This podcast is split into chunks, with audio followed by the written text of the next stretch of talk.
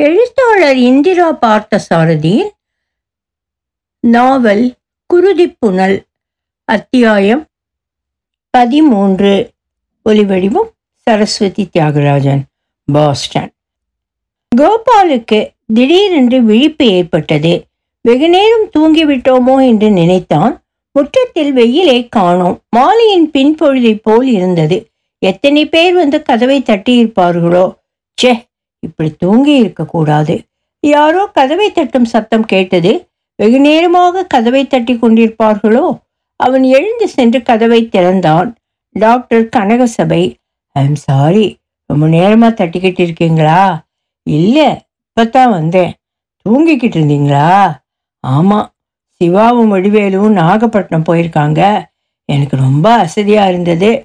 கொஞ்சம் நேரம் தூங்கலான்ட்டு அந்த கிழவி அவுட்டு ஆஸ்பத்திரியில் சேர்த்து பத்து நிமிஷத்துக்குள்ளார போயிட்டா. ஆக்சிஜன் கொடுக்க ஆரம்பித்தாங்க காற்று உள்ளே போச்சோ இல்லையோ மூச்சு நின்று போச்சு. இதனால் எனக்கு பெரிய ப்ராப்ளம் உங்களுக்கு என்ன ப்ராப்ளம் எனக்கு என்ன ப்ராப்ளமா சும்மா கிடக்கிற சங்க ஊதி கெடுத்த மாதிரி நாயுடு வீட்டுக்கு போய் அந்த கிழவியை கொண்டாந்து எந்த அலையில் கட்டிட்டீங்க. பாடியை கொண்டு போங்கிறான் ஆஸ்பத்திரிக்காரன். எனக்கும் இந்த கிழவிக்கும் சம்மந்தம் இல்லையா? நாயுடுவோட ஆயி சொல்லி அனுப்புனா கொண்டாந்தது யாரு? நீ தானே எடுத்துக்கிட்டு போ. எங்களுக்கு வேற வேலை இல்லையாங்கிறான். என்ன செஞ்சீங்க? கனகசபை மேல் துண்டினால் முகத்தில் வழிந்த வியர்வையை துடைத்து கொண்டார். மானம் இருட்டிக்கிட்டு இருக்கு. மழை பெய்ய போகுது என்றார் அவர். பொழுது சாயலியா? மணி என்னப்போ அவர் கை கடிகாரத்தை அவனுக்கு காண்பித்தார். இப்போ ஒரு மணி தான் தூங்கி இருக்கேன் நல்ல தூக்கங்கிறதுனால ரொம்ப நேரம் தூங்கிட்ட மாதிரி ஒரு ஃபீலிங் என்றான் கோபால். நான் ஒரு டாக்டருங்கிற முறையில் செத்து போயிட்டுருக்கிற உசுரை ஆஸ்பத்திரிக்கு கொண்டாந்தேனே தவிர கொல்லி போடுறதும் ஏன் தலையெழுத்தான்னு அவங்கக்கிட்ட சொன்னேன். அப்போ நாயுடுகிட்ட நீங்களே போய் சொல்லிடுங்கன்னாங்க. ஒருத்தர் மூலமாக சொல்லி அனுப்பிச்சிருக்கேன். அவன் என்ன வம்பு பண்ண போறானோ? ஆஸ்பத்திரியில் தான் செத்திருக்காங்க. கொண்டுட்டாங்கன்னு அவனால் சொல்ல முடியாதே.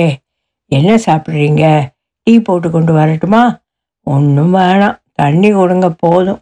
நல்ல வேலை ஆஸ்பத்திரிக்கு கொண்டு போனப்புறம் செத்தாங்கிறது ஒரு வகையில் நல்லது தான் இருந்தாலும் சாக போகிற கிழவியை நீங்கள் இங்கே கொண்டு வந்தது தப்பு தான் மனிதாபிமானம்னு பார்க்குறப்போ என்று கோபால் சொல்லி முடிப்பதற்குள் கனகசபை இடைமறித்தார்.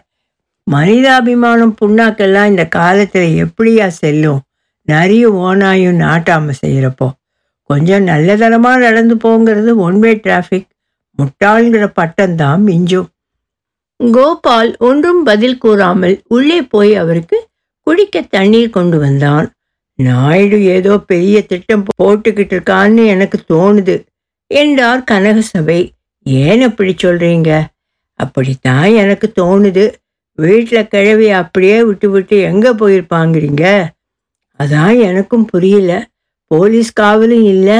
அவங்க ரெண்டு பேரையும் கூட காணலை. யார் ரெண்டு பேரையும்? பங்கஜத்தையும் பாப்பாத்தியையும். கனகசபை அவனை ஏறிட்டு நோக்கினார்.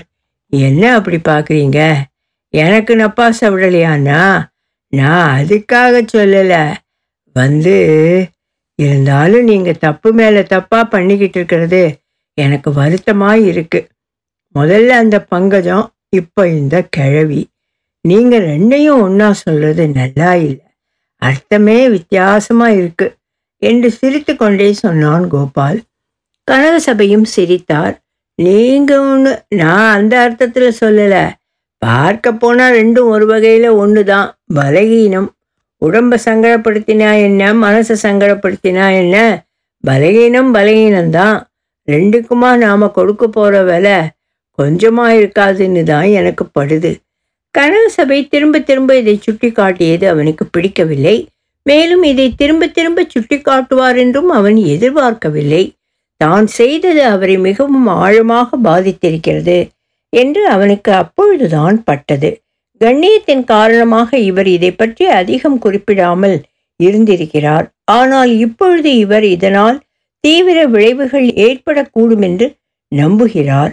அதனால் வந்தது முதற்கொண்டு இரண்டு மூன்று தடவை சொல்லிவிட்டார். அவர் நினைப்பது சரியாக இருக்கலாம். இப்பொழுது ஒரு சங்கடமான அமைதி நிலவுகிறது. நாயுடு எங்கே? சிவாவும் வடிவேலுவும் ராமையாவிடமிருந்து செய்தி கொண்டு வரக்கூடும். சிறையில் இருந்து கொண்டு அவர் என்ன யோசனை சொல்ல முடியும் என்றால் ஒரு முடிவும் எடுக்க முடியாது. இங்கே இருக்கும் ஜனங்கள் என்னை சந்தேகிக்கிறார்கள். அவர்கள் சந்தேகிப்பதிலும் தவறு ஒன்றும் இல்லை. பிரச்சனையை குழப்பிவிட்ட எனக்கு எந்த போராட்டத்தையும் நடத்த தகுதி இல்லை. ராமையா என்ன சொல்வார்? சிறையில் இருப்பவருக்கு இங்கே நிலவும் சூழ்நிலையை ஒட்டி என்ன யோசனை சொல்ல முடியும்?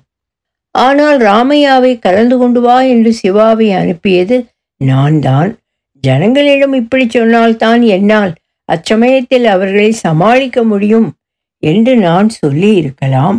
நான் இவ்வாறு சொன்னதும் அவர்கள் என்னை மன்னித்து ஏற்றுக்கொண்டு விட்டார்கள் என்றுதான் தோன்றியது. சிவாவை கண்டு எனக்கு லேசாக பொறாமை ஏற்பட்டிருக்கிறது என்பதில் சந்தேகமில்லை.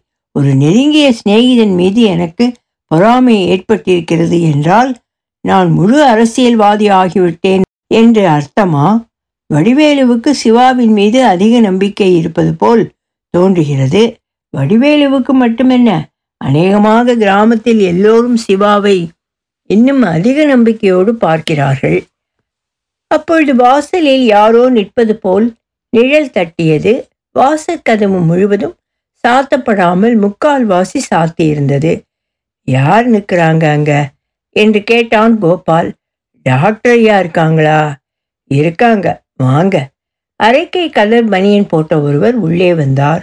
நாயுடு வீட்டில் யாருமே இல்லைங்களே என்றார் அவர். பூட்டி இருக்கா என்று கேட்டார் கனகசபை இல்லை திறந்தபடி கிடக்குது. கனகசபை கோபாலை பார்த்தார். சரி போங்க தண்ணி குடிக்கிறீங்களா? வேண்டாம் இப்போத்தான் இளநீர் குடிச்சிட்டு வாரேன். ஐயா தான் நீங்கள் சொல்வீங்களே டெல்லிக்காரருங்களா ஆமாம் இப்போ தேவூர்காரர். வக்கல் வண்டி கான்ட்ராக்ட் எனக்கு ரொம்ப வேண்டியவர். என்று வந்தவரை கோபாலுக்கு அறிமுகம் செய்து வைத்தார். கனகசபை. கோபால் அவரை பார்த்து புன்னகை செய்தான். வந்தவருக்கு அதற்கு மேல் அங்கு நிற்பதற்கு அனுமதி இல்லை என்பது போல் கனகசபை ஒன்றும் பேசாமல் வெளியே பார்த்து கொண்டு இருந்தார். அப்போ வரட்டுங்களா? செய்யுங்க என்றார் கனகசபை.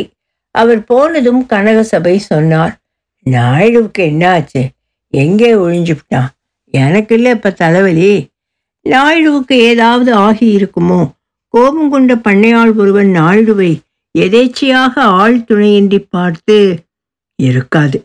நாயுடுவின் வீடு திட்டமிட்டு திறந்து கிடந்தது. அப்படி நாயுடுவுக்கு ஏதாவது ஆகியிருந்தால் போலீஸுக்கு இது ஒரு பெரிய வாய்ப்பு. சிவா போனவன் இன்னும் ஏன் வரவில்லை? திடீரென்று இடி இடித்தது. இதைத் தொடர்ந்து மின்னல். பார்த்தீங்களா மழை பெய்யும்னு சொன்னேனே. மழை பெய்யத்தான் போகுது. என்றார் கனகசபை. நாயுடுவுக்கு ஏதாவது ஆகியிருக்குமா? என்றான் கோபால். அப்படியா நினைக்கிறீங்க? அவரும் தன்னை போல் பயப்படுவதாக அவனுக்கு பட்டது. அவர் குரல் பலகீனமாக ஒலித்தது. அப்படி ஏதாவது ஆகியிருந்தா பொது பிரச்சனை. அதான் சங்கடம். வெளியே போவோமா? என்று கேட்டான் கோபால். போய் நாயுடு சிநேகிதர் கிருஷ்ணசாமி நாயுடுன்னு ஒருத்தர் இருக்காரு. அவரை விசாரிச்சா வேற வேலை இல்லை. நாயுடுவை தேடிக்கிட்டு போகணுங்கிறீங்களா? அவரை போய் ஒன்றும் கேட்க வேணாம். அவரை போய் பார்ப்போம். அவர் ஏதாவது சொல்லலாம்ல. கனகசபை சிறிது நேரம் பேசாமல் இருந்தார். என்ன சொல்றீங்க? என்றான் கோபால். சரி போவோம் என்று எழுந்தார் கனகசபை. இருவரும் வெளியே வந்தார்கள். கோபால் வீட்டை பூட்டினான். வானம் இருண்டிருந்தது. உங்க கார் எங்க?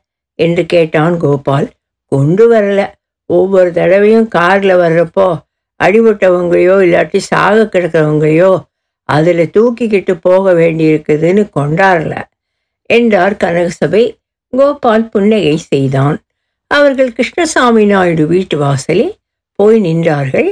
கதவு திறந்திருந்தது. உள்வாசலை ஒட்டி ஒரு மர ஸ்கிரீன் போடப்பட்டிருந்தது. இந்த ஆளுதானே யாரோ துளுக்கச்சியை வச்சுக்கிட்டு இருக்காம்பாங்க? என்று கேட்டார் கனகசபை ஆமா உள்ள போய் பார்க்கட்டுமா? வேணாம் கூப்பிடுங்க என்றார் கனகசபை அவன் வாசப்படி அருகே நின்று கொண்டு சார் என்று கூப்பிட்டான். பதில் இல்லை. இரண்டாவது தடவை கூப்பிட்டான். யாரு? என்று உள்ளிருந்து பதில் வந்தது. கொஞ்சம் வரீங்களா சிறிது நேரம் கழித்து கிருஷ்ணசாமி நாயுடு வெளியே வந்தார்.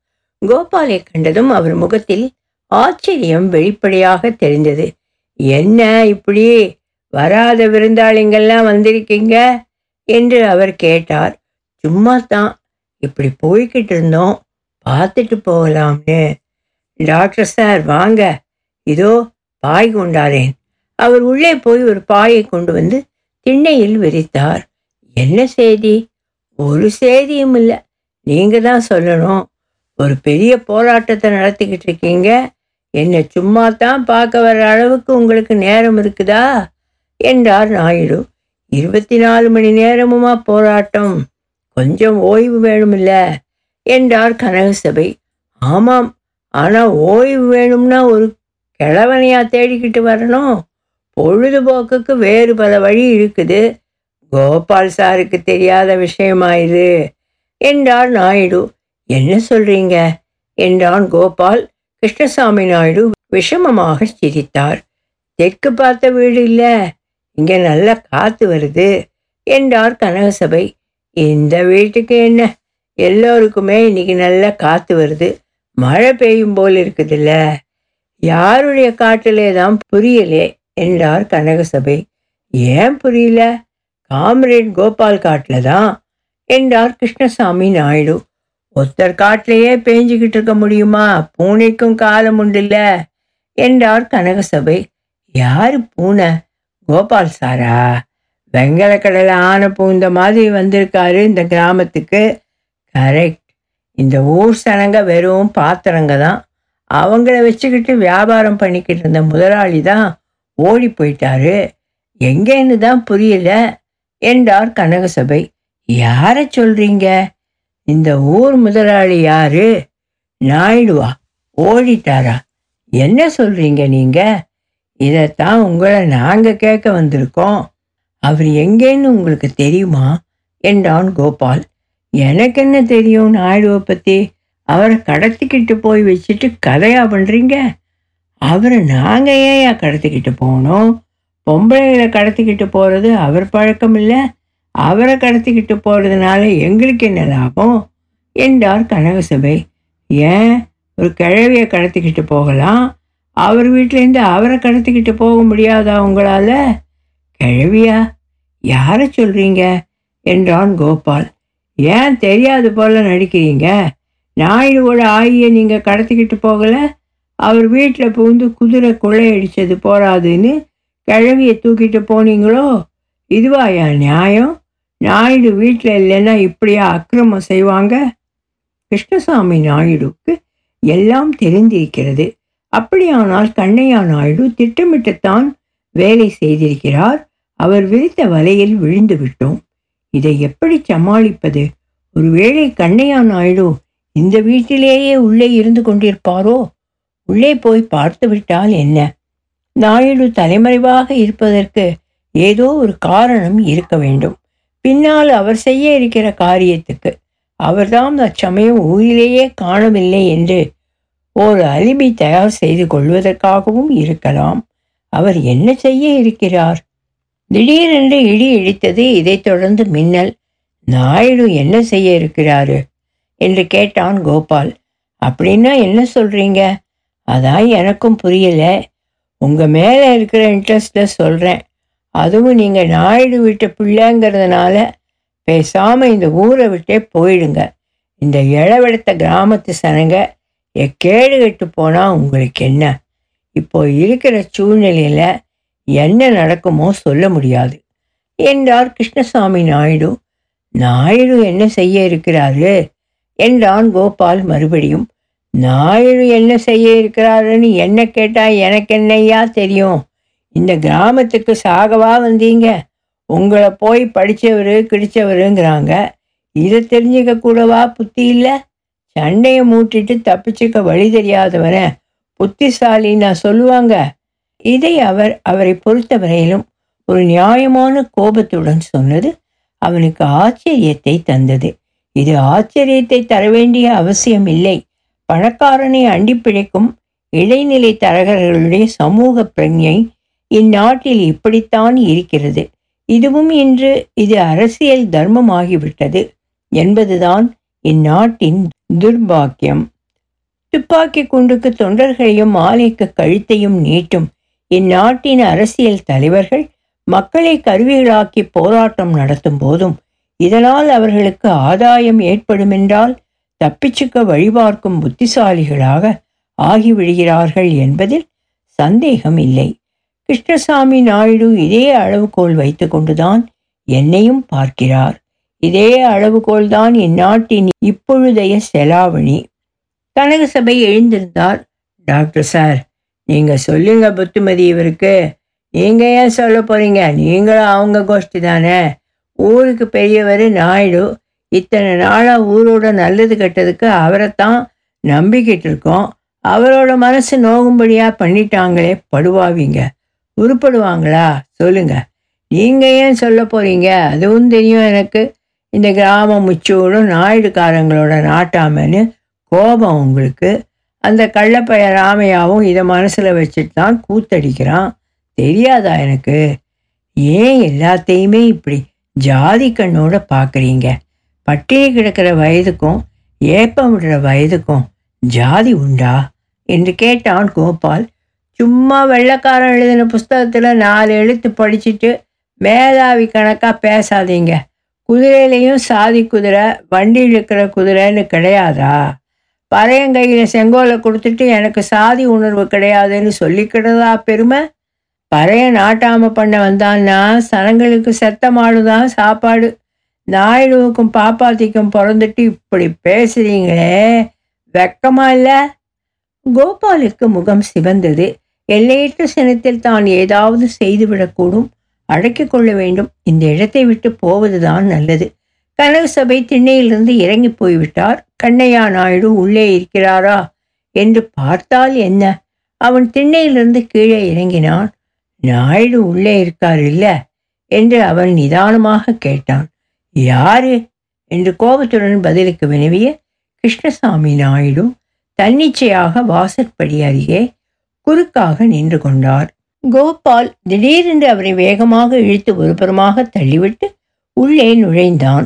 கனவு சபையும் அவன் இப்படி செய்வான் என்று எதிர்பார்க்கவில்லை. கிருஷ்ணசாமி நாயுடு வாசல் சுவரோரும் கீழே சாய்ந்தவர் சுதாரித்து கொண்டு கோபாலின் பின்னால் ஓடி அவனை பற்றி வெளியே இழுத்தார். இதற்குள் அவன் உள்ளே நுழைந்து விட்டான். அவன் தன் முழு பலத்தையும் உபயோகித்து அவரை உதறி தள்ளினான். கூடத்தில் ஊஞ்சலில் கண்ணையா நாயுடு படுத்து கொண்டிருந்தார். அவனை கண்டதும் எழுந்து உட்கார்ந்தார். எங்கேடா வந்த தேவடியா மகனே? இங்கே இருப்பீங்கன்னு நான் எதிர்பார்த்தேன். என்ன திட்டம் போட்டு வச்சிருக்கீங்க? ஊரில் இருக்கிறவன் எல்லா சாமானையும் அறுத்து எரிய போகிறேன் நீ யாரா கேட்குறது வால் இருந்த நரியா?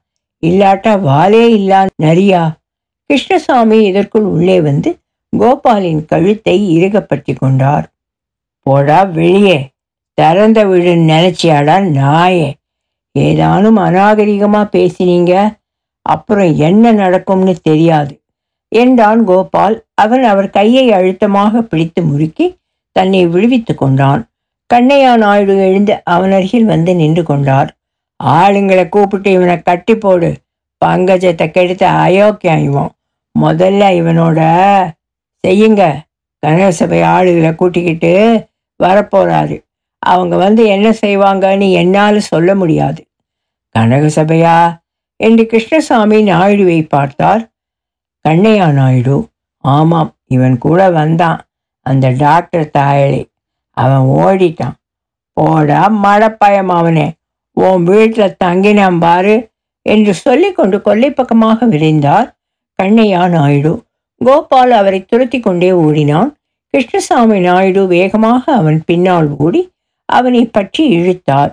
இதற்குள் கொல்லை கதவை வெளிப்புறமாக தாளிட்டு கொண்டு கண்ணையா நாயுடு போய்விட்டார். கோபால் கிருஷ்ணசாமி நாயுடுவை திமிரிக் கொண்டு வெளியே வந்தான். இந்த தெருக்கோடி முழுவதும் ஓடினால்தான் பின்பக்கமாக தப்பி ஓடி போய்விட்ட கண்ணையா நாயுடுவை பிடிக்க முடியும். பக்கத்து வீட்டு வழியாக போகலாமா என்று பார்த்தான். வாசல் படி உள்ளே தாழிடப்பட்டிருந்தது. அவன் தெருவில் வேகமாக ஓடினான். கனக சபையை காணவில்லை.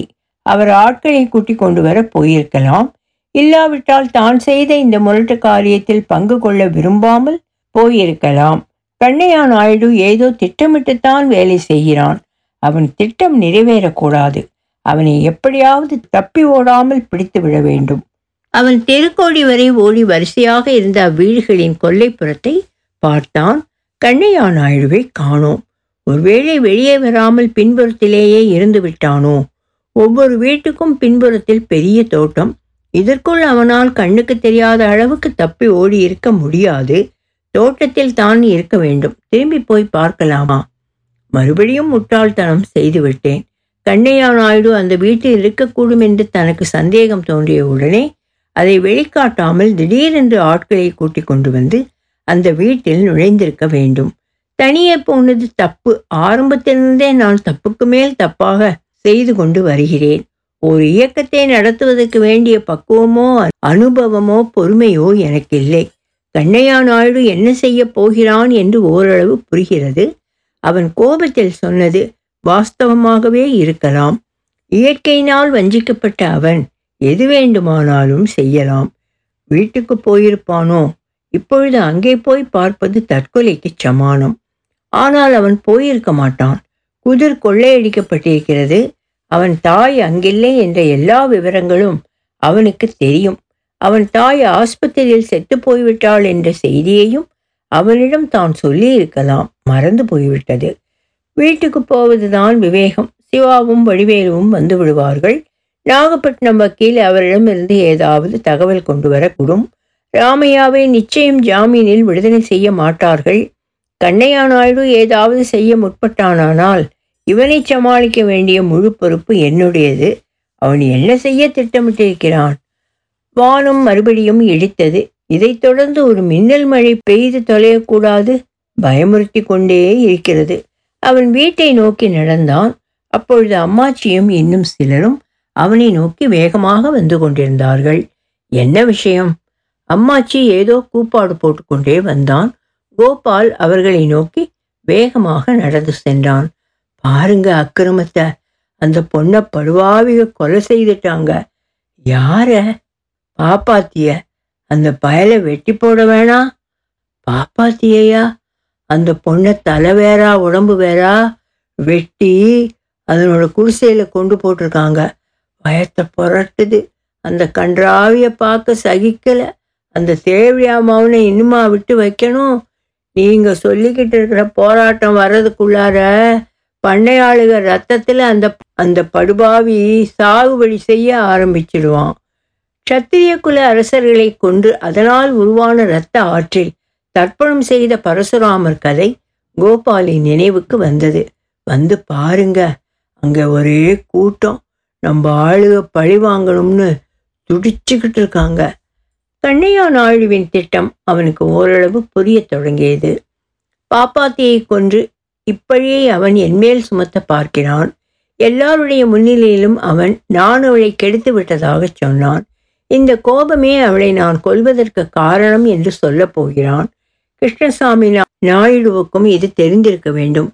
என்னை ஊரை விட்டு ஓடிவிடும்படி அவன் யோசனை சொன்னதற்கு இதுதான் காரணமாக இருக்கலாம். அப்படி ஓடியிருந்தால் குற்றம் உறுதியாகி இருக்கும். மேல் ஜாதிக்காரன் பரப்பெண்ணை கெடுத்து விட்டான் என்ற கோபத்தில் கிசான் இயக்கம் சிதறுண்டு இருக்கும். அம்மாச்சி நான் இந்த கொலையை செய்திருப்பேன் என்று நம்பவில்லை. மற்றவர்களும் என்னை நம்ப வேண்டும். சிலருக்கு இதை பற்றி சந்தேகம் ஏற்பட்டாலே போதும்.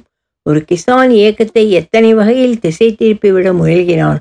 வர்க்க போராட்டம் நிகழ ஒரு சிறிய கிராமத்திலேயே இத்தனை தடைகள் இருந்தால் இந்த பெரிய தேசத்தில் புரட்சி உண்டாக வழி இருக்கிறதா? வழி இல்லை என்று மனம் தளர்ந்து சும்மா இருந்து விடுவதுதான் விவேகமா? இந்நாட்டின் கம்யூனிஸ்டுகள் மாஜி புரட்சிவாதிகள் பார்லிமெண்டரி அரசியல் அமைப்புடன் சமரசம் செய்து கொண்டு விட்டதற்கு இந்த சோர்வுதான் காரணமாக இருக்க வேண்டும். அவர்கள் அங்கு போவதற்குள் போலீஸ் வந்துவிட்டது. கோபால் அம்மாச்சியிடம் சொன்னான் நம்ம ஆளுங்களை கொஞ்சம் தள்ளி போக சொல்லுங்க. நாயுடு என் மேலே பழி சுமத்த செய்திருக்கிற ஏற்பாடு இதுன்னு நினைக்கிறேன். என்ன இப்போ போலீஸ்காரங்க கைது செஞ்சிட்டாங்கன்னா இது நாயுடுவுக்கு தான் லாபம். நான் இப்போ வீட்டுக்கு போகிறேன் எல்லோரும் அங்கே வாங்க.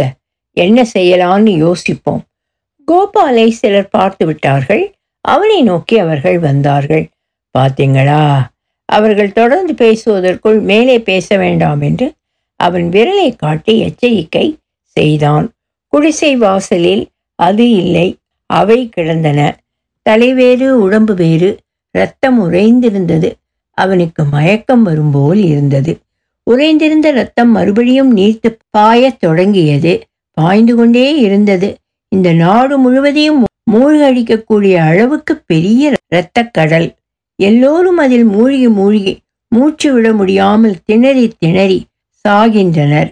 அலையலையாக பாயும் இந்த இரத்த சமுத்திரம் ஹோ என்ற இரைச்சல் பிரளயம் என்பது இதுதானா? இதுவா ஊழிக்கூத்து வெளிபடு மண்ட திடிபல தாளம் போட வெறும் வெளியிலி இரத்தக் களியோடு பூதம் பாட. ஆமாம் இது ஊழிக்கூத்துதான் சந்தேகமில்லை.